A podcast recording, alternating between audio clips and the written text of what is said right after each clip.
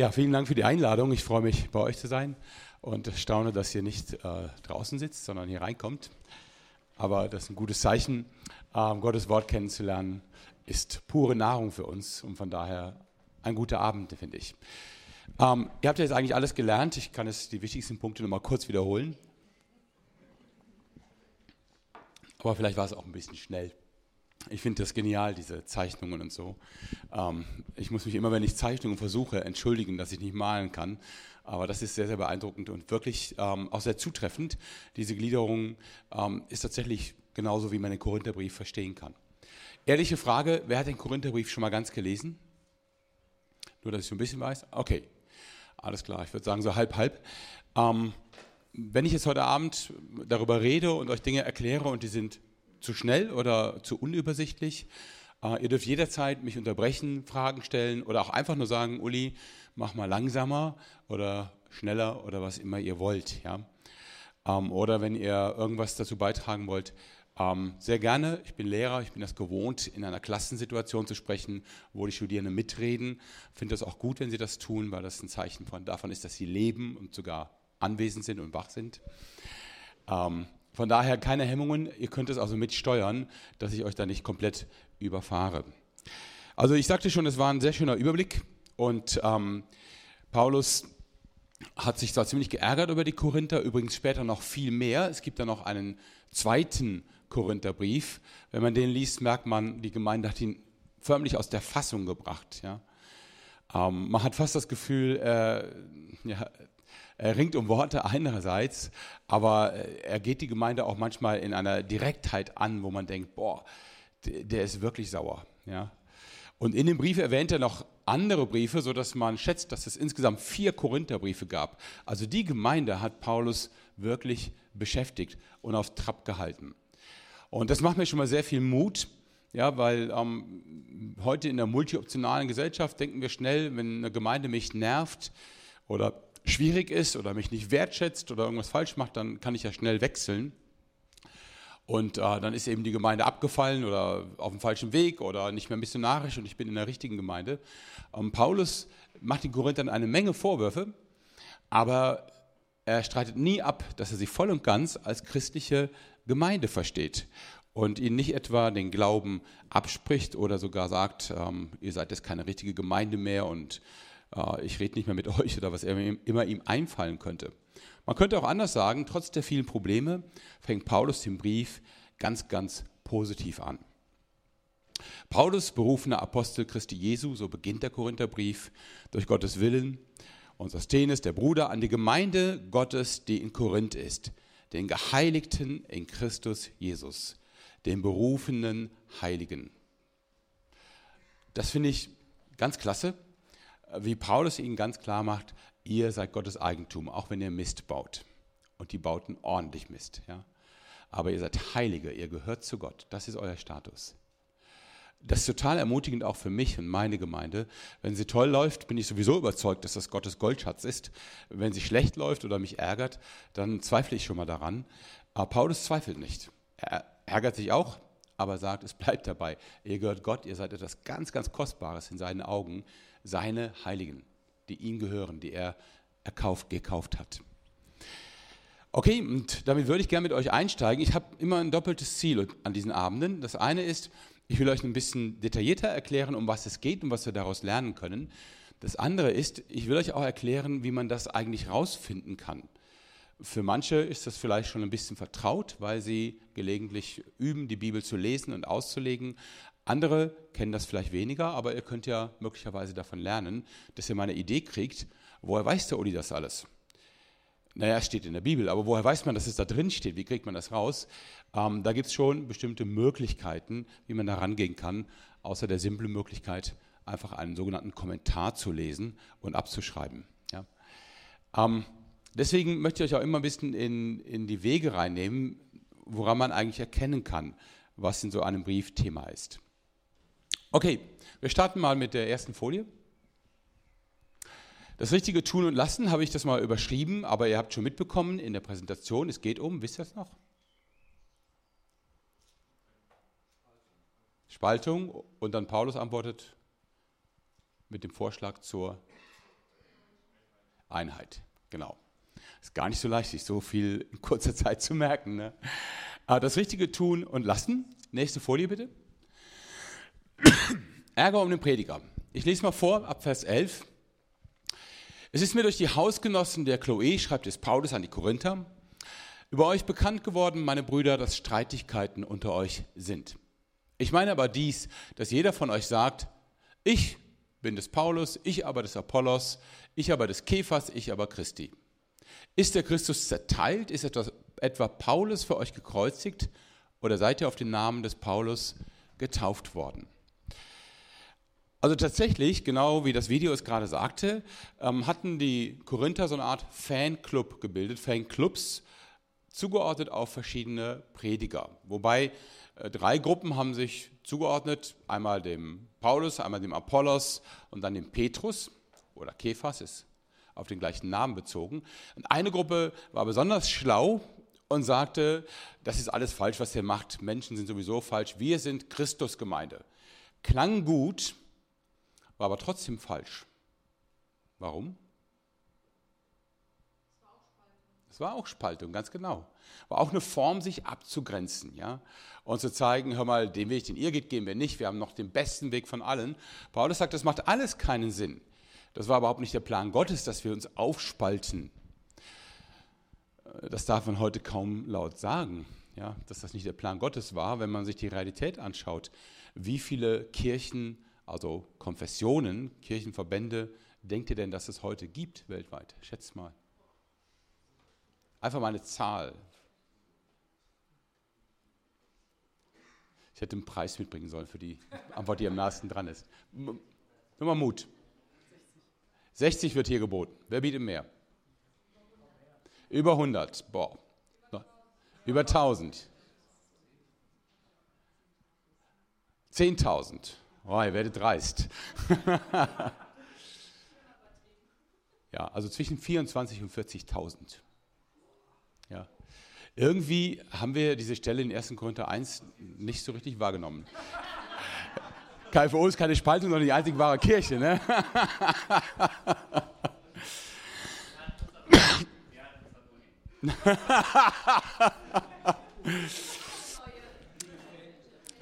So, und was wäre meine Antwort jetzt an Arthur? Wie würde ich antworten, wenn ich den ersten Gründerbrief kenne? Nein, sondern wie antwortet Paulus? Wie würde Paulus dem Arthur jetzt antworten?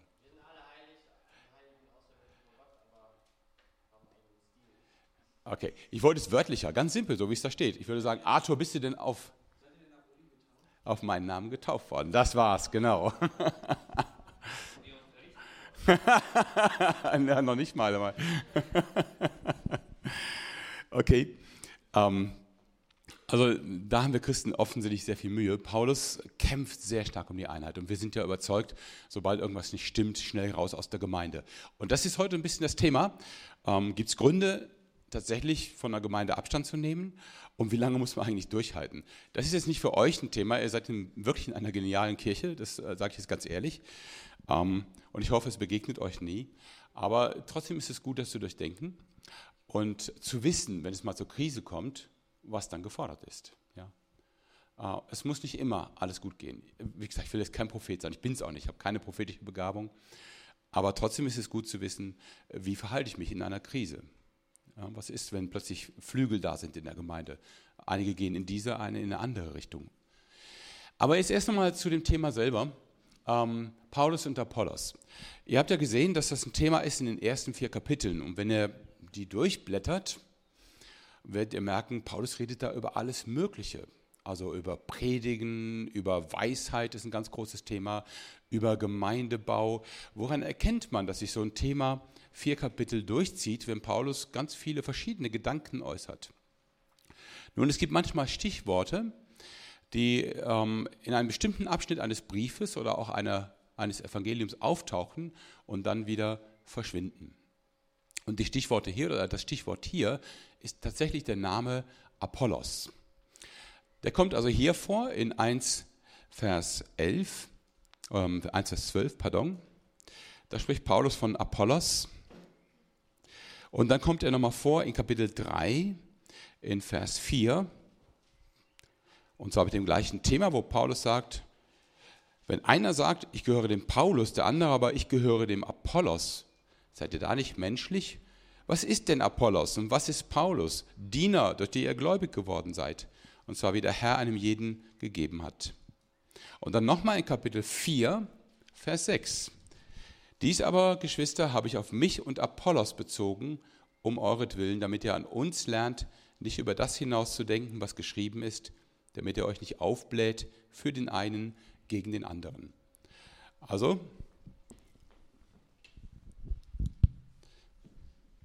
wir haben in 1 Vers 12 den Namen Apollos,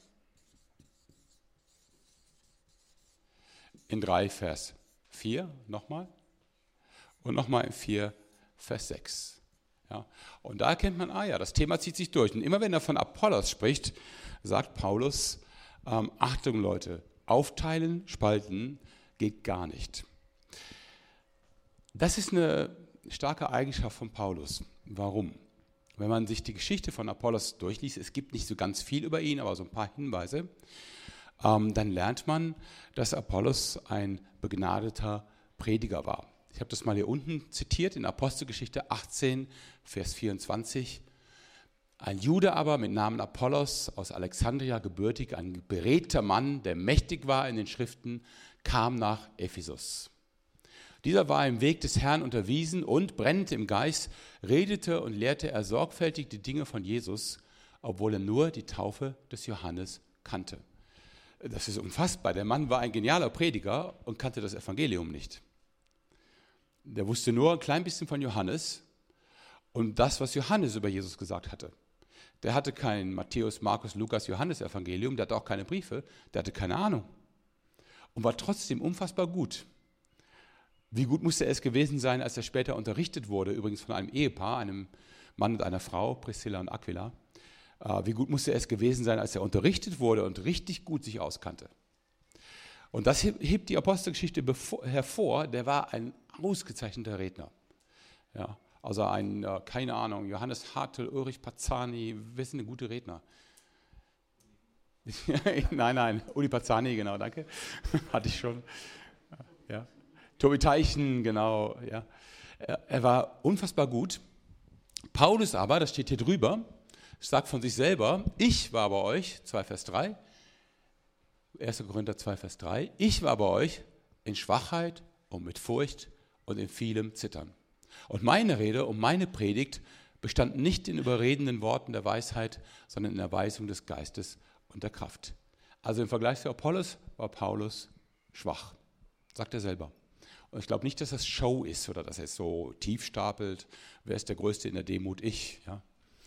Ähm, sondern ähm, das war wahrscheinlich objektiv so, dass Apollos einfach genialer war als Paulus, zumindest in der, in der Redeweise. Die meisten vermuten, dass dahinter eine bestimmte Philosophie steckt, die die Korinther favorisierten. Und zwar hatte die mit der griechischen Philosophie zu tun. Und das hatte mit der Idee zu tun, ähm, wenn man in seinem Kopf bestimmte Dinge hört und versteht, da wird man durch das Verstehen Gott ähnlicher. Oder man, besser gesagt, durch das Erkennen wird man Gott ähnlicher. Ähm, später wurde es sogar weiterentwickelt, dass dadurch ein Lichtfunke in mir entsteht und er wird immer größer und ich schwebe so langsam in den göttlichen Zustand rüber. Dieses Verstehen ist aber sehr abhängig davon, wer mich belehrt. Und nun konnten ja die meisten Leute früher nicht lesen und wenn, dann hatten sie auch kaum Geld für Bücher oder Schriftrollen und waren sehr abhängig von dem, was Leute lehren und wie gut sie das lehren. Und das ging nach sehr strengen Gesetzen, nach sehr strengen Überlegungen. Das nennt man Rhetorik. Das war genau ausgefeilt, wie man reden musste, damit Leute das richtig kapieren, erkennen und dadurch Gott ähnlicher werden. Das war eine Philosophie, die gab es. Die ist später zu einer richtigen Sondergruppierung im äh, Christentum gewachsen, die dann allerdings auch abgelehnt wurde, zu Recht. Das hieß dann später Gnosis. Ja, weiß nicht, ob das schon mal jemand gehört hat. Gnosis ist einfach nur das griechische Wort für Erkenntnis.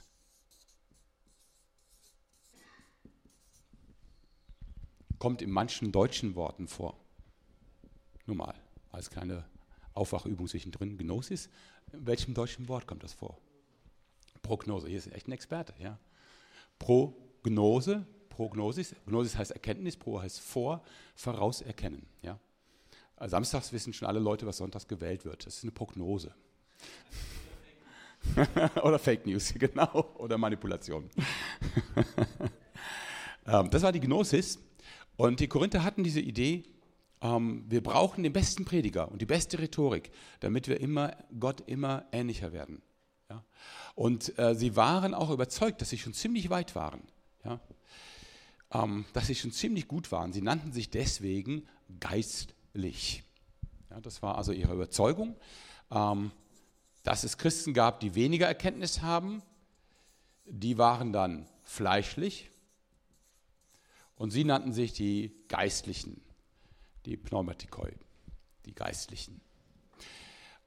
Das war so eine Idee. Ihr kennt das vielleicht, geistlicher Christ, habt ihr das schon mal gehört? Ja. Das war eigentlich ein Begriff, also in der Bibel ist das eigentlich ein Begriff, der nicht von ähm, den Aposteln gebraucht wird, um zu ermutigen, geistig zu sein, sondern er wird von den Korinthern gebraucht, weil sie stolz darauf verweisen, wie ähnlich sie Gott, sie Gott schon geworden sind. Deswegen muss man ein bisschen vorsichtig sein mit diesen Begriffen, ähm, dass man sie nicht zu schnell nimmt, zumal man ja auch ganz schnell sich distanziert und sagt, du bist, oh, du bist wahrscheinlich doch fleischlich, ne? aber du kannst ja irgendwann so werden wie ich. Ja? Das wäre ein ganz gefährlicher Gedanke und ein typischer Gedanke für Korinther. Diese Sympathie also für Apollos kam bei den Korinthern aus einer bestimmten Philosophie heraus. Also der Idee, wir müssen den Apollos hören, sonst werden wir nicht richtig weiter so werden wie Gott, uns nicht entwickeln wie Gott.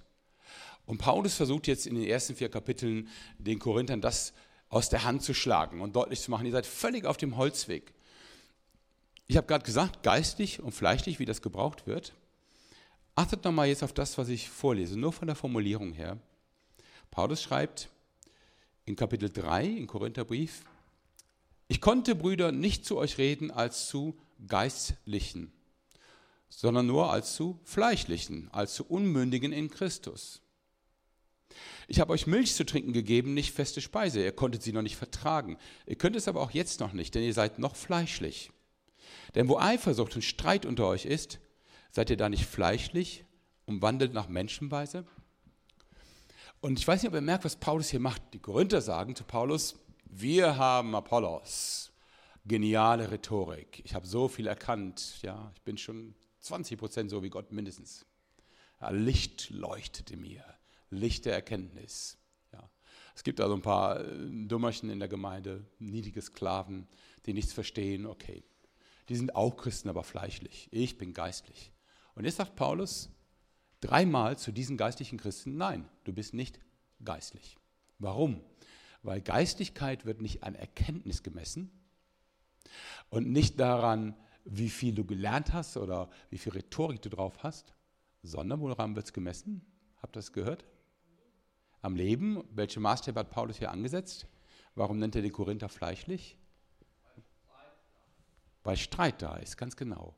Weil Eifersucht und Streit unter euch ist. Ja.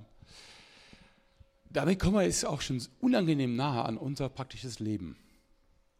Also ich kenne eine Menge sehr, sehr kluger Christen, die eine Menge, Menge Bibel lesen und die wirklich was drauf haben und die sich mit jedem anlegen, der sich ihnen in den Weg stellt.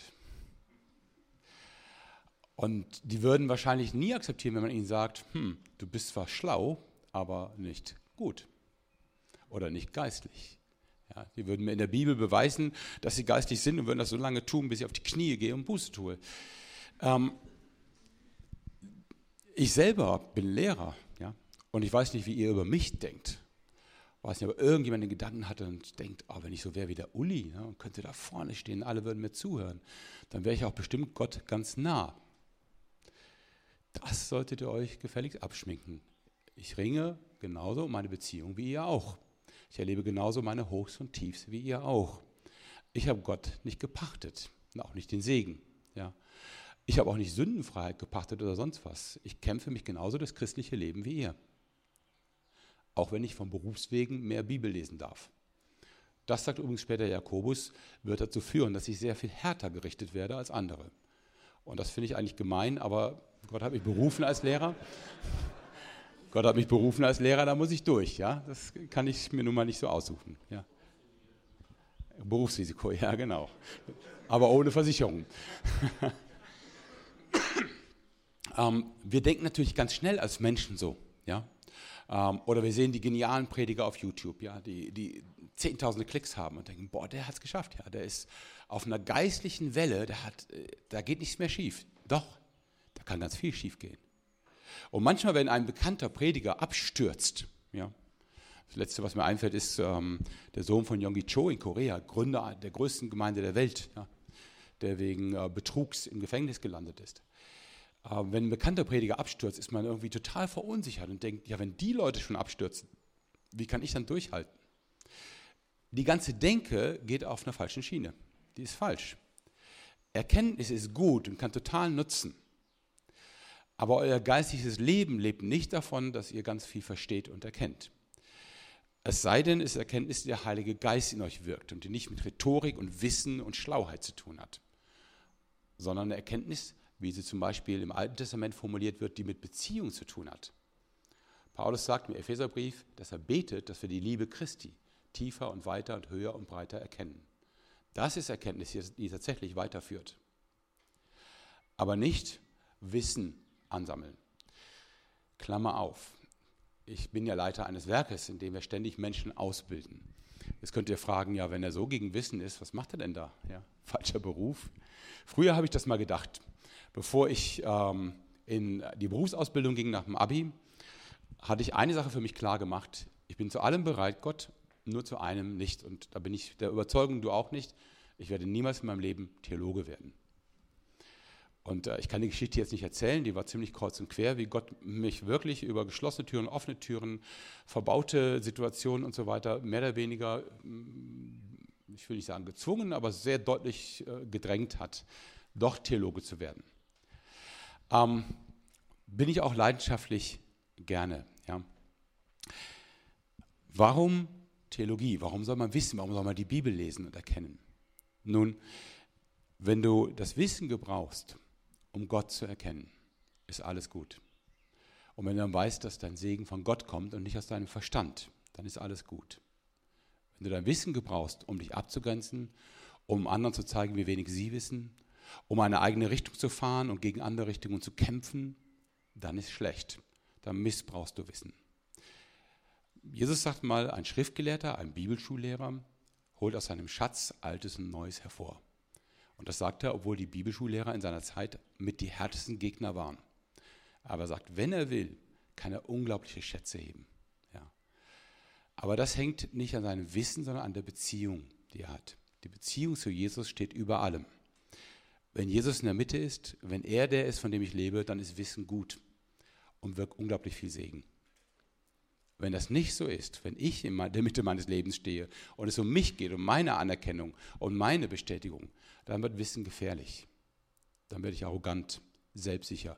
Oder wie Paulus mehrmals in diesem Brief übrigens sagt, aufgebläht. Ja. Ein Vers, der jedem Lehrer wehtut und ähm, den wir nicht gerne zitieren. Ich hoffe, Arthur, du hast ihn nie gehört.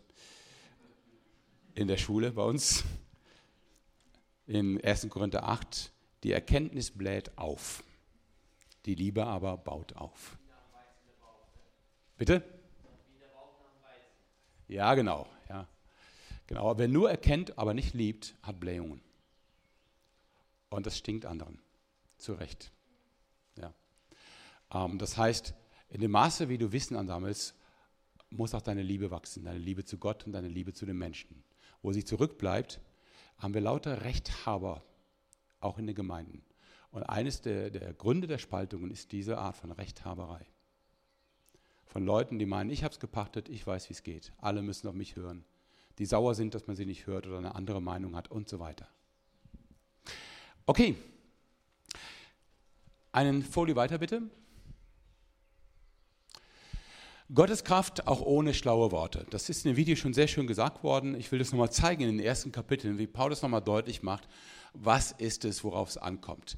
Im ersten Kapitel hat er eine interessante Analyse und zwar sagt er, Äh, typisch für die Juden ist, dass sie nichts glauben, wenn sie nicht irgendein Zeichen dafür bekommen, irgendein Wunderzeichen. Und typisch für die Griechen ist, dass sie nichts glauben, wenn du nicht ganz haarscharf und logisch nach griechischer Philosophie argumentierst. Also er formuliert das so ähm, in Kapitel 1, Vers 22. Die Juden fordern Zeichen und die Griechen suchen Weisheit. Wir aber predigen Christus als gekreuzigt, den Juden einen Anstoß und den Heiden eine Dummheit. Ja. Paulus ist ja gar nicht dumm. Also wer solche Briefe schreiben kann, weiß nicht, schreibt ihr schon mal Briefe? Dann versucht mal so einen langen Brief zu schreiben. Also ich meine, es ist die Generation, die weiß, wie man noch mit Papier und, und Stift schreibt, ja, nicht am, am PC. Versucht mal so einen langen Brief zu schreiben unter den Umständen in geschliffenem Griechisch. Ja. Ähm, Paulus war schon sehr, sehr clever. Aber er macht deutlich, ähm, Gott ignoriert einfach unsere Schlauheit. Jesus sagt das mal in Matthäus 11 in einem Gebet, ich danke dir, Vater im Himmel, dass du diese Wahrheit, dieses Geheimnis vor den Weisen und Gebildeten dieser Welt versteckt hast und hast es den Unmündigen, den Ungebildeten geoffenbart. Ja. Wer denkt, er versteht Gott, der hat nichts verstanden. Gottes Erkenntnis und Gottes Verstehen fängt an, wo du weißt, dass du nichts verstehst.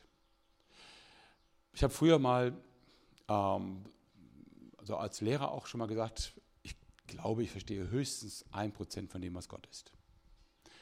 Und dann ein paar Jahre später habe ich mich entschuldigt dafür und habe gesagt, es tut mir leid, das war völliger Quatsch. Ja.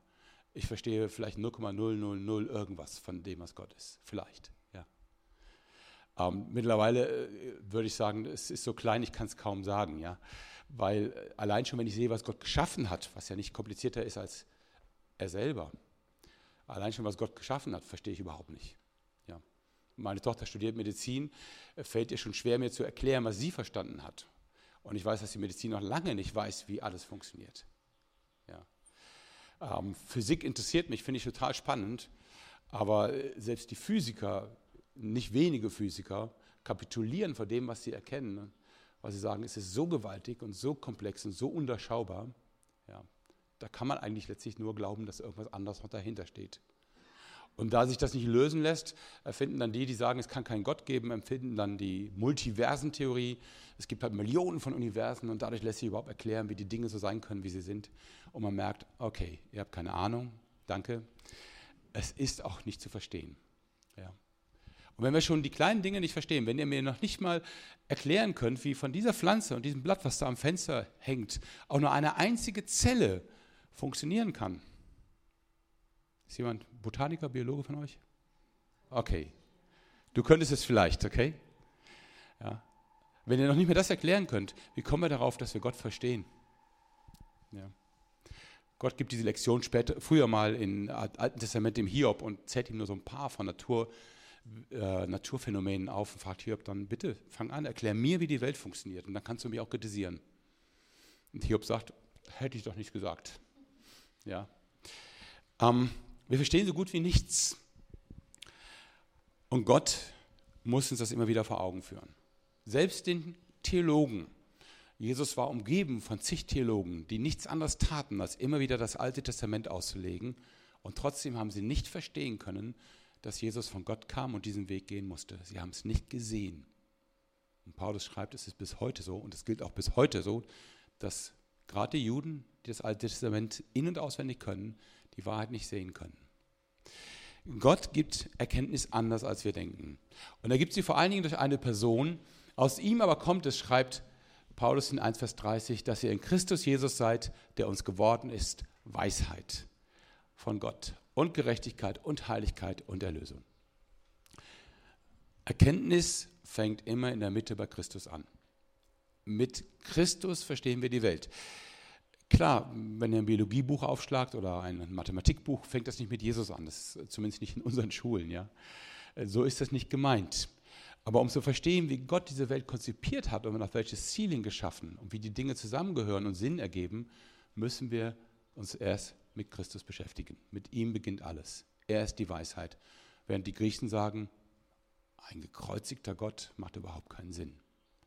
Die Muslime sagen, das kann gar nicht sein, so ist Gott nicht. Niemals kann er zulassen, dass ein Prophet gekreuzigt wird. Die Hindus verehren Götter, die viele Arme haben, unheimlich stark sind, Schwerter tragen, Totenköpfe in der Hand halten und so weiter, die diese Welt mit Gewalt formen und gestalten. Die Buddhisten sagen, es gibt überhaupt keinen Gott. Es gibt ja dich noch nicht mal. Ehrlich, wenn du ein guter Buddhist bist, glaubst du nicht, dass es dich gibt. Ja. Ein Gott, der die Welt geschaffen hat und seinen Sohn schickt und ihn am Kreuz sterben lässt, klingt wie die größte Dummheit für die meisten Menschen dieser Welt.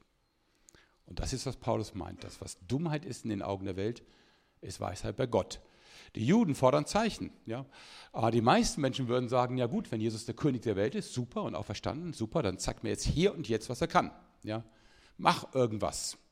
Also, keine Ahnung, sagt dem Stuhl, er soll sich erheben. Das heißt doch, wer Glaube hat wie ein Senfkorn, der spricht zum Berg, hebe dich dahin und der Berg wird das tun. Ja, fangt mal an.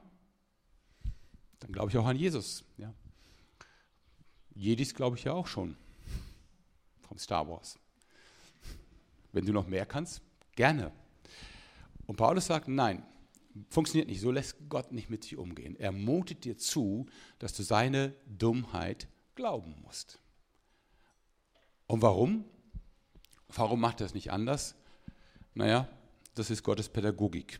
Paulus setzt diesen Satz in 1 Vers 30 fort. Damit sie das erfüllt, Wer sich rühmt, der rühme sich des Herrn. Er muss es tun, um unseren Stolz zu brechen. Ja.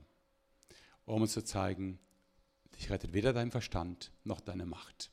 Dich rettet nur Jesus.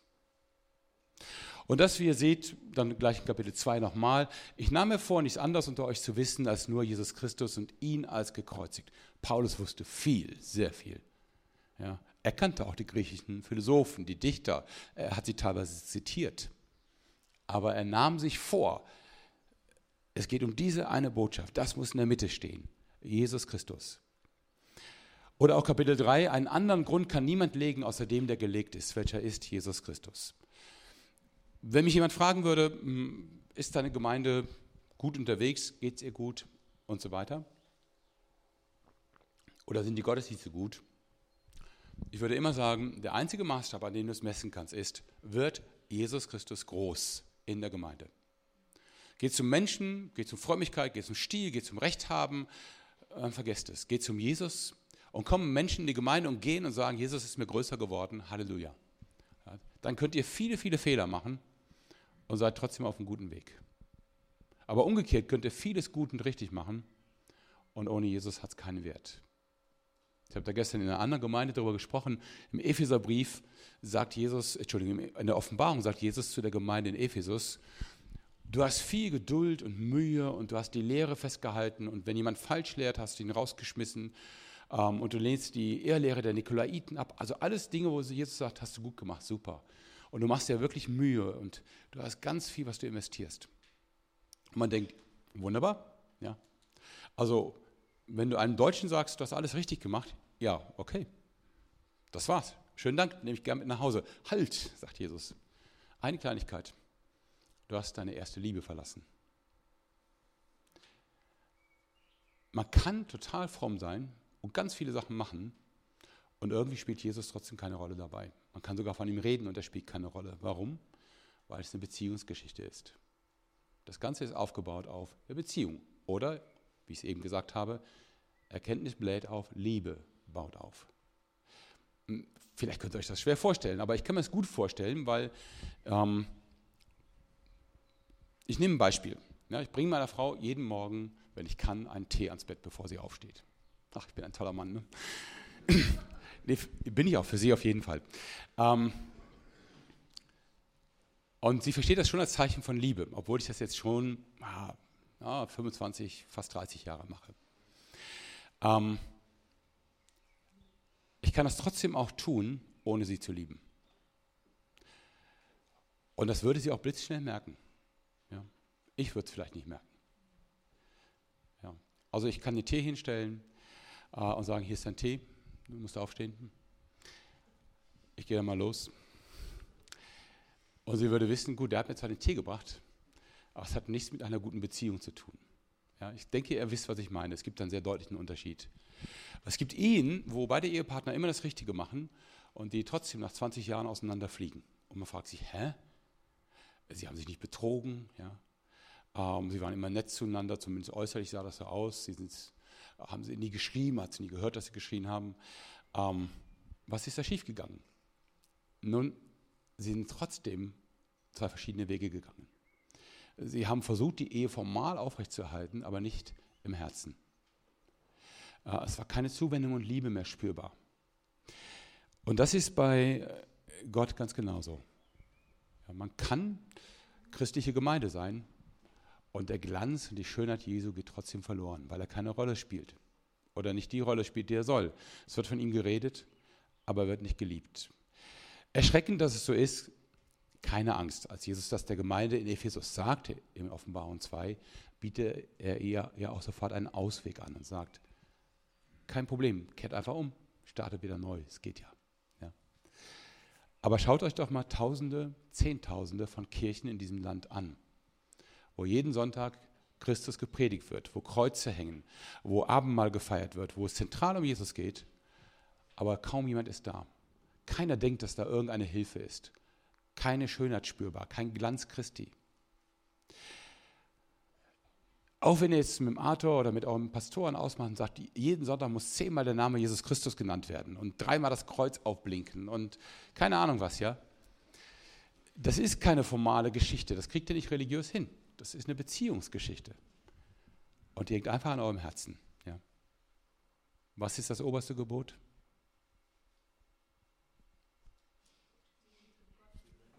Ja, laut bitte. Du weißt es, komm. Riskier's. Okay, jemand anders hilft dir. Ja, du sollst den Herrn, deinen Gott lieben von ganzer Kraft, von ganzer Seele, von ganzem Verstand und deinen Nächsten wie dich selbst. Simpler geht's nicht und schwieriger ist es nicht. Aber das scheint das Schwierigste und die größte Herausforderung. Okay, was ich jetzt mit euch machen möchte, ist ähm, einen Text näher anschauen, Könnt ihr noch oder wir eine Pause machen? Pause? Äh, ein Nein? Hält jemand ein Ja dagegen? Okay, ihr seid selbst schuld, alles klar. ihr entscheidet. Ihr dürft auch gerne für Pause entscheiden, aber okay. Also ich möchte einen Text näher mit euch anschauen, ähm, der fast immer missverstanden wird und euch zeigen, wenn man jetzt so einen großen Überblick hat von Kapitel 1 bis 4. Und ich hoffe, ihr habt das Problem einigermaßen verstanden. Diese Spaltungen, weil es um Wissen geht und dieses Kämpfen von Paulus darum, dass das Wesentliche Christus in der Mitte ist. Aber wenn wir diesen Text jetzt mal so lesen, will ich euch zeigen, dass der möglicherweise eine völlig andere Aussage enthält, als ihr auf den ersten Blick denkt. Und ich bitte euch mal, den Text anzuschauen, wenn ihr Bibeln dabei habt. Äh, nächste Folie bitte. Das ist der Text 3, Vers 11 bis 17. Ähm, vielleicht hilft mir jemand und liest den mal für mich vor. 1. Korinther 3, Vers 11 bis 17.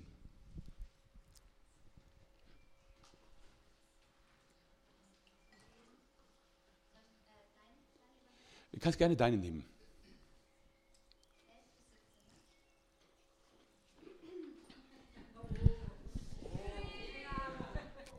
Ah, mit, okay. Das Fundament ist schon gelegt, es ist Jesus Christus. Niemand kann ein anderes legen. Ob aber jemand auf dieses Fundament Gold, Silber oder wertvolle Steine verbaut oder nur Holz, Heu und Stroh, das wird der Tag des Gerichts durch Feuer offenbar machen. Das Werk jedes Einzelnen wird im Feuer auf seinen Bestand geprüft.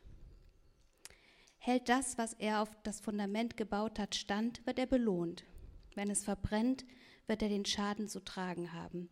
Er selbst wird zwar gerettet werden, aber so wie jemand, den man aus dem Feuer reißt. Wisst ihr nicht, dass ihr Gottes Tempel seid und der Geist Gottes in euch wohnt? Gott wird jeden verderben, der den Tempel Gottes verdirbt, denn Gottes, denn Gottes Tempel ist heilig und der seid ihr.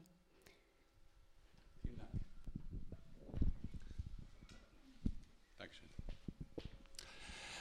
Okay, äh, könnt ihr alle die Flipchart sehen oder soll ich sie ein bisschen rüberziehen? So? Okay. Wir schauen uns mal eben an, was das Bild besagt. Also wir haben einen Tempel und Paulus spricht zuerst von dem Fundament dieses Tempels. Das Fundament ist Jesus Christus, ja.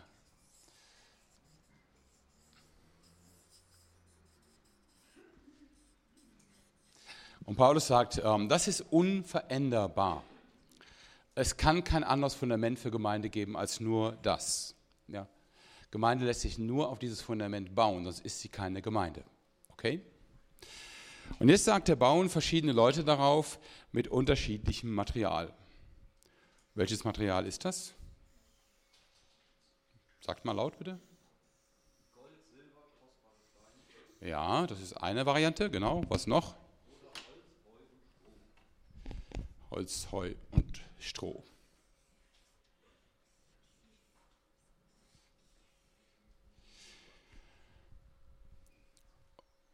Jetzt ist die Frage, welches Material ist besser? Na, teurer ist schon mal klar. Gold, Silber, edle Steine. Wobei, man muss ja zugeben, Holz, Heu und Stroh ist eigentlich das, was wir eher kennen als Baumaterial in Deutschland. Zumindest früher die Fachwerkbauten hatten Holz und hatten auch äh, Stroh als Baumaterial. Brannten aber auch ziemlich schnell ab. Ja, deswegen ist vieles von den alten Städten nicht erhalten geblieben, weil die halt verbrannt sind. Und das ist genau das, was Paulus jetzt hier anspricht, ähm, dass er sagt, wie das Werk jetzt gebaut ist, wird klar werden, wenn Feuer dran gelegt wird. Dann brennt das Ganze ab. Ja? Also Feuer macht es kaputt, ist ja logisch. Warum sagt er das? Viele verstehen das jetzt so, also hier, das soll ein Tempel sein. Äh, viele verstehen das jetzt so und sagen, oh ja, man muss sich sehr, sehr anstrengen, auf jeden Fall mit dem richtigen Material zu bauen. Wenn man einen Fehler macht, dann wird es richtig böse. Ja. Ganz schwierig, dann brennt das ab. Und heute versteht man das vor allen Dingen so, wenn du dir eine Gemeinde suchst, such dir am besten eine Gold-Silber-Edelstein-Gemeinde vermeide die aus brennbarem Material. Ja, das ist nicht gut, weder für dich noch für deinen Glauben. Ähm, manche machen dann in der Predigt ganz viel Druck. Wehe, du gebrauchst das falsche Material. Oder wir schreiben sogar Bücher darüber oder Artikel in Zeitschriften, ähm, meistens über andere Bewegungen, die mit schlechtem Material arbeiten. Ja. Ähm, damit meine ich jetzt nicht nur die Technik, sondern äh, die vielleicht mit einer falschen Art von Predigt arbeiten, einer falschen Art von Gottesdienst oder was immer man falsch machen kann. Ähm, so könnte man das verstehen. Aber was Paulus tatsächlich sagt hier, ist, wie das Werk eines jeden, ähm, Entschuldigung, wie das Werk eines jeden beschaffen ist, das wird das Feuer erweisen, Vers 13.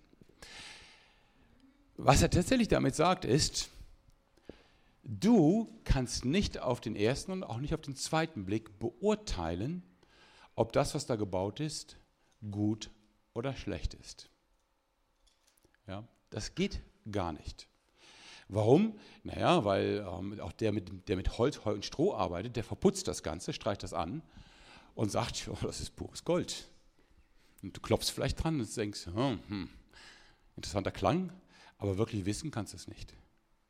Ja.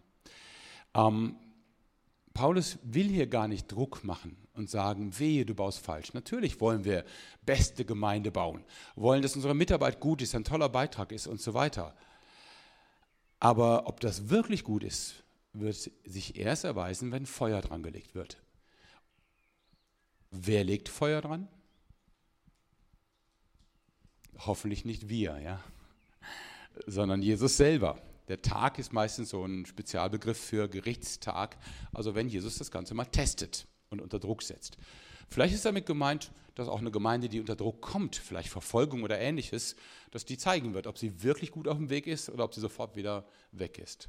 Aber es könnte auch gemeint sein, weil Paulus das später erwähnt, dass wenn Jesus wiederkommt, dass man dann erst weiß, war das eine gute Arbeit oder war das eine schlechte Arbeit. Wieso kann ich das sagen? Nun, Paulus sagt ein paar Verse später, in Kapitel 4, verurteilt nichts vor der Zeit, bis der Herr kommt. 4, Vers 5. Verurteilt nichts vor der Zeit, bis der Herr kommt. Also macht euch nicht zu viele Gedanken darüber, was ist jetzt eine gute und was ist eine schlechte Gemeinde. Macht das, was ihr macht, so gut wie ihr könnt. Gebt alles, ja. Setzt alle eure Liebe und Leidenschaft da rein, dass es gut wird. Aber ihr müsst euch nicht vergleichen. Ihr müsst nicht euch fragen, ob die Brüdergemeinde oder die FG oder die katholische Gemeinde oder die evangelische besser oder schlechter sind als ihr. Das ist nicht euer Auftrag. Verurteilt nichts vor der Zeit. Weil das macht Jesus selber. Er entscheidet über die Qualität der Gemeinde, nicht wir. Das Einzige, worauf es ankommt, ist das Fundament. Das muss stimmen. Und da muss man hinschauen. Das ist wichtig. Da müsst ihr für euch selber drum ringen in eurer Gemeinde. Und wenn ich auch in einer anderen Gemeinde um euren Rat fragt, müsst ihr ihr helfen, das zu finden, zu bleiben. Die Liebe und Leidenschaft für Jesus. Er muss in der Mitte sein. Es muss um ihn gehen, von ihm her gestaltet sein. Auf ihn muss das Vertrauen gründen und so weiter.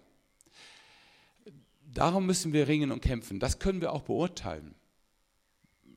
Wenn wir merken, dass in einer Gemeinde Jesus Christus gar keine Rolle mehr spielt, vielleicht gar nicht mehr geglaubt wird, dass er überhaupt auferstanden ist, dass er überhaupt etwas für uns tut, wenn Menschen ihm nicht mehr vertrauen, dann merkt man, das Fundament ist verlassen worden.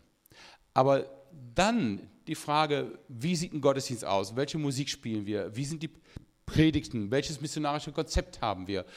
Ähm, wie verstehen wir Bibellesen und so weiter, bis hin sogar zu moralischen Fragen dann geht jede Gemeinde ihren Weg und wir können schlecht beurteilen, ob das richtig oder falsch ist. Vielleicht denkt ihr jetzt, nee, bei moralischen Fragen ist aber alles eindeutig. Dann seid ihr noch nicht weit rumgekommen. Ja, dann schaut euch mal Gemeinden weltweit an, was es da alles für Lehren und Ideen gibt und was man tun kann. Aber das kann man schon in Deutschland sehen. Früher gab es zwischen den Christen, die wirklich evangelikale Christen sind, gab es so eine Nord-Süd-Verteilung. Ja, Im Norden war es für Christen erlaubt zu rauchen, im Süden zu trinken.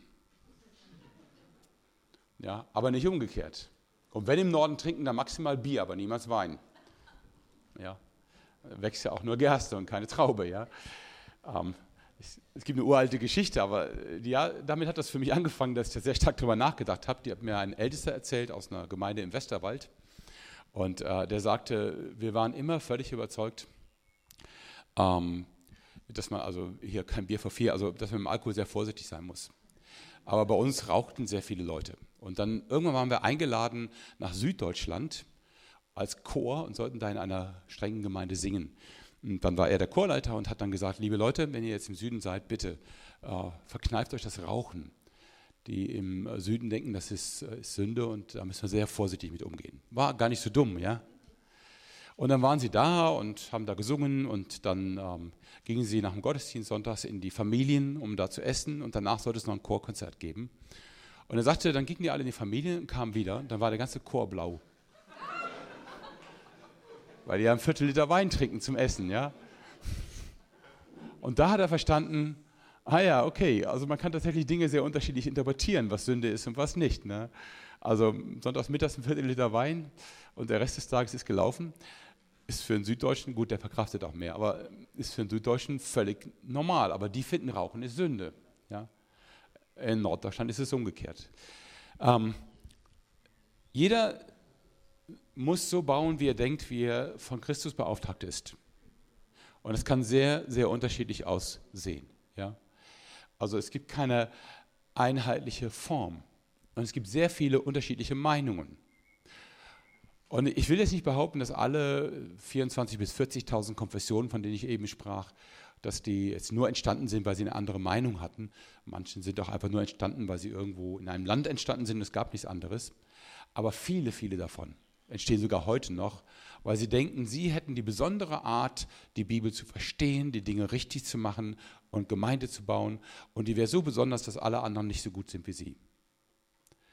Dass das Urteil Jesu ist, das geht dich nichts an ist nicht dein Auftrag. Ähm, das aber geht uns an. Es muss um Christus gehen. Und deswegen diese harten Verse in Vers 16 und 17. Vorher sagt ja Paulus, wenn jetzt, äh, du Gemeinde gebaut hast und es war Schrott, ja, du hast Kaffee gekocht ohne Liebe und Jesus sagt, sorry, das war leider nicht viel wert, ja. jeden Sonntag beim Aufstehen hast du gesagt, Mist, ich muss diesen blöden Kaffee kochen, ne? sonst schmeiß ich mich aus der Gemeinde. Und das hat leider nicht viel gebracht. Ja. Aber dein Werk ist nur Asche, aber du lebst. Du bist bei mir, alles ist gut. Ja. Also, wenn jemand das Werk verbrennen wird, so wird er Schaden leiden, er selbst aber wird gerettet werden, doch so wie das Feuer. Ja. Ähm, ich würde gern vor Jesus stehen und sagen, ah, ein bisschen was hat sich doch gelohnt von dem, was ich getan habe. Ja. Äh, deswegen ringe ich um Liebe, dass ich das tue, dass ich das mit Liebe zu den Menschen tun kann. Aber gut, auch da, wo das misslingt, zerstört es mich nicht. Aber, Vers 16 und 17, wisst ihr nicht, dass ihr Gottes Tempel seid und der Geist Gottes in euch wohnt? Wenn jemand den Tempel Gottes verdirbt, dem wird Gott verderben. Denn der Tempel Gottes ist heilig und der seid ihr. Anders gesagt, aha, okay. War das ein Zeichen oder was? Das hat mich nicht erschlagen, ja. Aber es bleibt stehen, oder? Was auch immer. Anders gesagt, wer, ja, alles klar, wer die Gemeinde wegrückt von Jesus, wer sie vom Fundament wegrückt, den kann man nur aufs Entschiedenste warnen. Das ist nicht nur tödlich, das nimmt dir möglicherweise sogar dein Heil. Da ist Jesus extrem empfindlich. Ja, das geht nicht gut, da verbrennst du dir nicht nur die Finger ja, da zerstörst du alles, auch dein Heil. Also Menschen wegbringen von Jesus. Jesus hat das selber mal gesagt ähm, in Bezug auf Kinder und sagte, wer ein Kind dazu bringt, nicht zu glauben, wer also so im Weg steht, ich sage mal in unserer Sprache heute, wer ein Kind sexuell missbraucht, dass es nicht mehr Vertrauen fassen kann zu Gott. Ja, da sagt Jesus, das Beste, das beste Schicksal für ihn, und da hat er Glück gehabt, wäre, wenn man ihn einem schweren Mühlstein um den Hals hängt und ins Wasser wirft. Das wäre Glück für ihn. Denn das, was ihn erwartet, ist schlimmer. Ja? Da kennt Gott keinen Spaß. Menschen das Vertrauen zu Jesus nehmen. Da ist Gott sehr radikal. Alles andere, was wir tun, ist hoffentlich gut, manchmal mäßig und vielleicht auch manchmal schlecht, auch bei mir.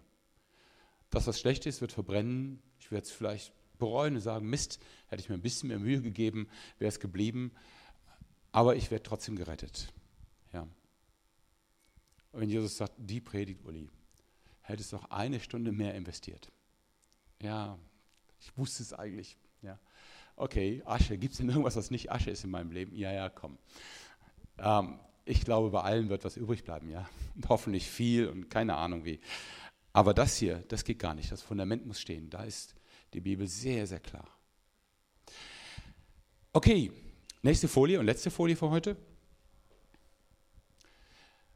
Was sollen wir beurteilen? Ich lese jetzt mal den Text etwas länger aus dieser Passage in Kapitel 4. Mir aber ist es das Geringste, dass ich von euch oder von einem menschlichen Gerichtstag beurteilt werde. Ich beurteile mich aber auch selbst nicht. Also Paulus sagt, die Tatsache, dass ihr meint, ihr müsstet entscheiden, wer ein besserer Prediger ist, Apollos oder Paulus, interessiert mich überhaupt nicht. Ja. Macht das, ist in Ordnung. Ihr könnt gerne sagen, Paulus ist echt eine Niete im Predigen. Später wird er sagen, trotzdem habe ich die Gemeinde gegründet, basta. Ja. Ähm, das interessiert mich überhaupt nicht. Ich mache mir noch nicht mal selbst Gedanken darüber, wie ich bin. Und ob das, was ich tue, genial ist oder doof. Ja. Das ist also das Erste, was Paulus sagt. Äh, eure, ihr denkt, ihr werdet beauftragt, ständig eine Meinung zu haben, was gut ist und was schlecht ist. Erinnert so ein bisschen an die heutige deutsche Like-Kultur. Ne? Wir haben das Gefühl, wir müssen überall ein Like hindrücken oder ein Not-Like. Paulus sagt, nö, braucht ihr nicht. Interessiert mich gar nicht. Ich bin mir selbst nicht bewusst, aber dadurch bin ich nicht gerechtfertigt. Also wenn Paulus sagt, ich verurteile mich selbst nicht, will er nicht sagen, dass alles, was er tut, richtig ist. Er sagt nur, das ist überhaupt nicht mein Auftrag. Ich muss nicht ständig darüber nachdenken, mache ich das jetzt gerade richtig oder falsch oder mit hundertprozentiger Motivation oder 80-prozentiger Motivation. Ich verrate euch mal ein Geheimnis. Wenn ihr mich jetzt fragen würdet, Uli, stehst du jetzt hier und dienst dir selber und machst das, weil dir so viele Leute zuhören, weil dir zu Hause vielleicht keiner zuhört oder was, ja? Tust du das 100% für Jesus oder nur 90% für Jesus? Ja, keine Ahnung. Wenn ich das wissen würde, ja, wie soll ich denn mein Herz durchschauen, von dem Gott sagt, es ist trotzig und verzagt, ja? Ich hoffe es und ich ringe darum und ich bete darum, dass möglichst viel gute Motivation dabei ist, aber ich weiß es nicht. Wisst ihr immer, was eure Herzen wollen? Ja. Frag mal eine, eine junge Frau, die sich verliebt hat, ja, ist das äh, wirklich Gottes Wille? Scherzkeks, ja, wie soll sie das denn wissen? Ihre Gefühle sagen, ja, ja, ja, ja. Ihr Verstand sagt vielleicht, ah, lass doch mal einen Augenblick nachdenken. Aber sie selbst wird dann nicht sagen können, was sie treibt. Ja? Ähm, wenn ich mit jemandem rede und ihm zuhöre, tue ich das gerade, weil ich mich gut dabei fühle? Oder tue ich das für ihn? Manchmal merke ich das. Wenn ich zu egoistisch bin, merke ich das. Ja? Also wenn ich beim Essen denke, oh, ich habe so einen Hunger und dieses Riesenschnitzel ist im Vergleich zu den restlichen der Hauptgewinn, dann merke ich, okay, okay, jetzt könnte es Liebe sein, meinem Nachbar zu sagen, nimm du zuerst, der ist ja so bescheiden, der nimmt ohnehin das Kleinere. Da spürt man schon mal, was im Herzen los ist. Meistens weißt du nicht, was dich treibt, außer wenn du, wie gesagt, in die Krise kommst. Oder äh, wenn jemand sagt, ähm, Uli, das war jetzt wirklich Mist, was du gemacht hast. Und ich sage, wie kannst du es wagen, mich so zu kritisieren? Dann spüre ich, ah, mein Herz äh, war ziemlich auf sich selbst gerichtet und wenig auf Jesus. Da spürt man es schon mal. Das sind so Punkte, wo Gott einen das spüren lässt. Oft weiß man nicht, was die Motivation ist. Man kann darum ringen und beten und das tue ich immer wieder. Ich hoffe, ihr auch. Aber Paulus sagt, ich beurteile mich selbst nicht. Also ich, ich kann nur warnen vor denen, die sich unterbrochen den geistlichen Puls fühlen. Bin ich heute ein guter Christ? Nein, natürlich nicht, weil wofür sonst bräuchtest du Jesus? Ja. Ich bin nicht bei Jesus, weil ich ein guter Christ bin, sondern weil ich ein schlechter Mensch bin, weil ich Sünder bin, deswegen. Ja. Also hör auf, dir den Puls zu fühlen, fang an zu vertrauen, das ist viel besser. Ja, ich habe mal Jahre meines Lebens meine stille Zeit damit zugebracht, immer nur darüber nachzudenken, was ich alles falsch mache und warum mein Christsein nicht so gelingt, wie es soll. Da hat mich mal jemand sehr freundlich rausgerissen irgendwann und das hat mir total geholfen. Ähm, und ich vermeide das. Wofür soll ich das machen? Ich weiß es sowieso nicht. Also hör auf zu jammern und dich aufzuregen, dass dir es nicht so gelingt, wie du es gerne hättest. Hör auf, dich zu beurteilen. Du hast keinen Auftrag dazu. Und erst recht nicht, was deine Performance angeht. Bist du so ein guter Musiker wie der andere auf der Bühne? So ein guter Prediger? So ein guter Beter? So ein guter Kaffeekocher? So ein guter Zuhörer? Bist du so freundlich wie die anderen? Machst du den Begrüßungsdienst genauso freundlich und offen? Warum hat der andere eigentlich mehr Leute im Hauskreis als ich? Ja. Und so weiter. Ich weiß, ihr habt die Probleme alle nicht. Ich erzähle einfach mal fiktiv, was auf euch zukommen könnte und sage euch, spart euch das, spart euch die Zeit. Ihr braucht das nicht. Gott will das überhaupt nicht von euch. Überhaupt nicht. Ich beurteile auch mich selbst nicht. Der mich aber beurteilt, ist der Herr. So verurteilt nichts vor der Zeit, bis der Herr kommt, der auch das Verborgene ans, der Finsternis ans Licht bringen und die Absichten der Herzen offenbaren wird. Also über diesen Abend und die Frage, was ich jetzt gemacht habe, ist das in meinem Leben Asche oder Gold, muss ich nicht nachdenken. Das wird Jesus klarstellen, wenn er kommt. Und dann wird jedem sein Lob werden von Gott. Und das ist meine Hoffnung, dass so ein bisschen Lob wenigstens so. Mal gucken, ja. Ist jetzt nicht äh, Eitelkeit, dass ich jetzt damit kokettiere und sage, oh, ich bin so gut und so bescheiden oder so. Ich weiß es wirklich nicht, keine Ahnung. Ja, wir machen das einfach so gut wir können und hoffen das Beste und werden wahrscheinlich von Jesus extrem positiv überrascht. Ja. Darum geht's. Dies aber, Brüder, habe ich auf mich und Apollos bezogen, um euretwillen, damit ihr an uns lernt, nicht über das hinaus zu denken, was geschrieben ist, damit ihr euch nicht aufbläht für den einen gegen den anderen. Also wenn dein Herz anfängt, sich zu vergleichen, wenn du neidisch bist, wenn du frustriert bist, weil andere etwas besser können, besser sind, erfahrener, weiter, ähm, Johannes Hartl, begabter, begnadeter Predigter, der ist mehr als zehn Jahre jünger als ich. Ich bin auch Theologe. Ja. Wieso braucht Gott den mehr? Der ist auch noch Katholik. Ja, es ist so schnell und so leicht. Jeder findet jemanden, wo, in dem er seinen Meister findet und nicht nur einen, sondern viele. Ja. Ähm, lass die ganze Geschichte sein. Ich weiß, unsere Herzen streben in eine andere Richtung. Deswegen thematisiert Paulus das. Es geht niemals darum, dich groß zu machen vor Menschen. dich aufzublähen, dich zu vergleichen. Oder KFO groß zu machen vor Menschen. Ne?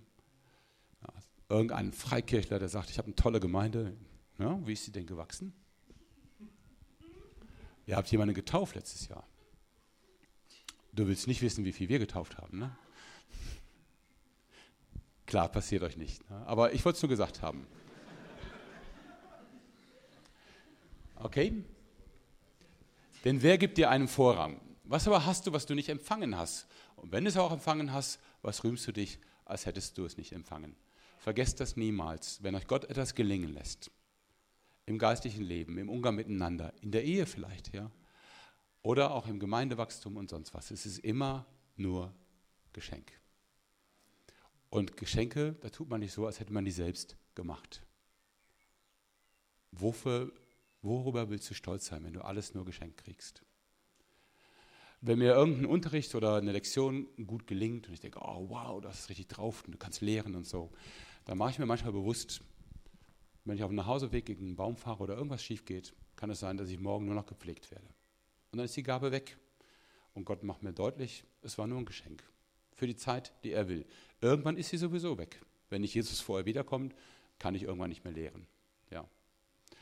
Und wenn dann ein junger Kollege nachrückt und ich merke, oh, die Schüler mögen den aber richtig gerne, vielleicht ist er sogar besser als ich, dann habe ich dann auch die Möglichkeit, entweder irgendwelche Beweise zu finden, dass ich immer noch besser bin, ich habe ja auch mehr Erfahrung, oder einfach nur dankbar und dass ich Gott sage, super, dass noch mehr Menschen das können und gut machen. Und danke, wenn sie es am Ende sogar besser machen als ich. Halleluja. Denn es geht ja um Jesus Christus in der Mitte, um seine Herrlichkeit, seinen Glanz, seine Schönheit, um seine Gemeinde. Alles auf ihn und niemals auf mich.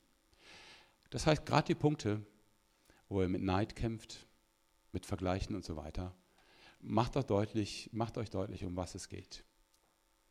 Und sprecht das laut aus und sagt, okay, ich fühle so, Jesus, ich weiß, es ist falsch und ich spreche jetzt aus, es geht mir um dich. Und es tut mir leid, dass mein Herz immer wieder mich zurückzieht. Befreie mich, du wirst es tun. Aber ich spreche aus, Jesus Christus, dein Glanz, deine Herrlichkeit, deine Schönheit lässt alles verblassen, was ich auch nur annähernd für schön und genial bei mir halte. Und deine Vergebung und deine Gnade und deine Barmherzigkeit erhebt alles und heilt alles, worüber ich jammere und leide und sage, ich habe nicht genug. Du genügst in allem, wo ich ungenügend bin. Und dann gibt es auch keine Spaltung mehr. Keine Eitelkeiten mehr, kein Vergleichen. Dann kann man auch auf andere Kirchen zugehen und sagen, komm, wir arbeiten zusammen, ihr macht das anders.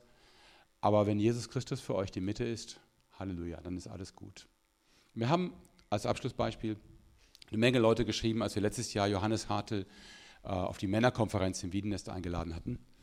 Und äh, ein bisschen geschrieben in der Art, wie könnt ihr als bibeltreue Organisation, wie könnt ihr einen katholischen Charismatiker einladen. Doppelte Sünde.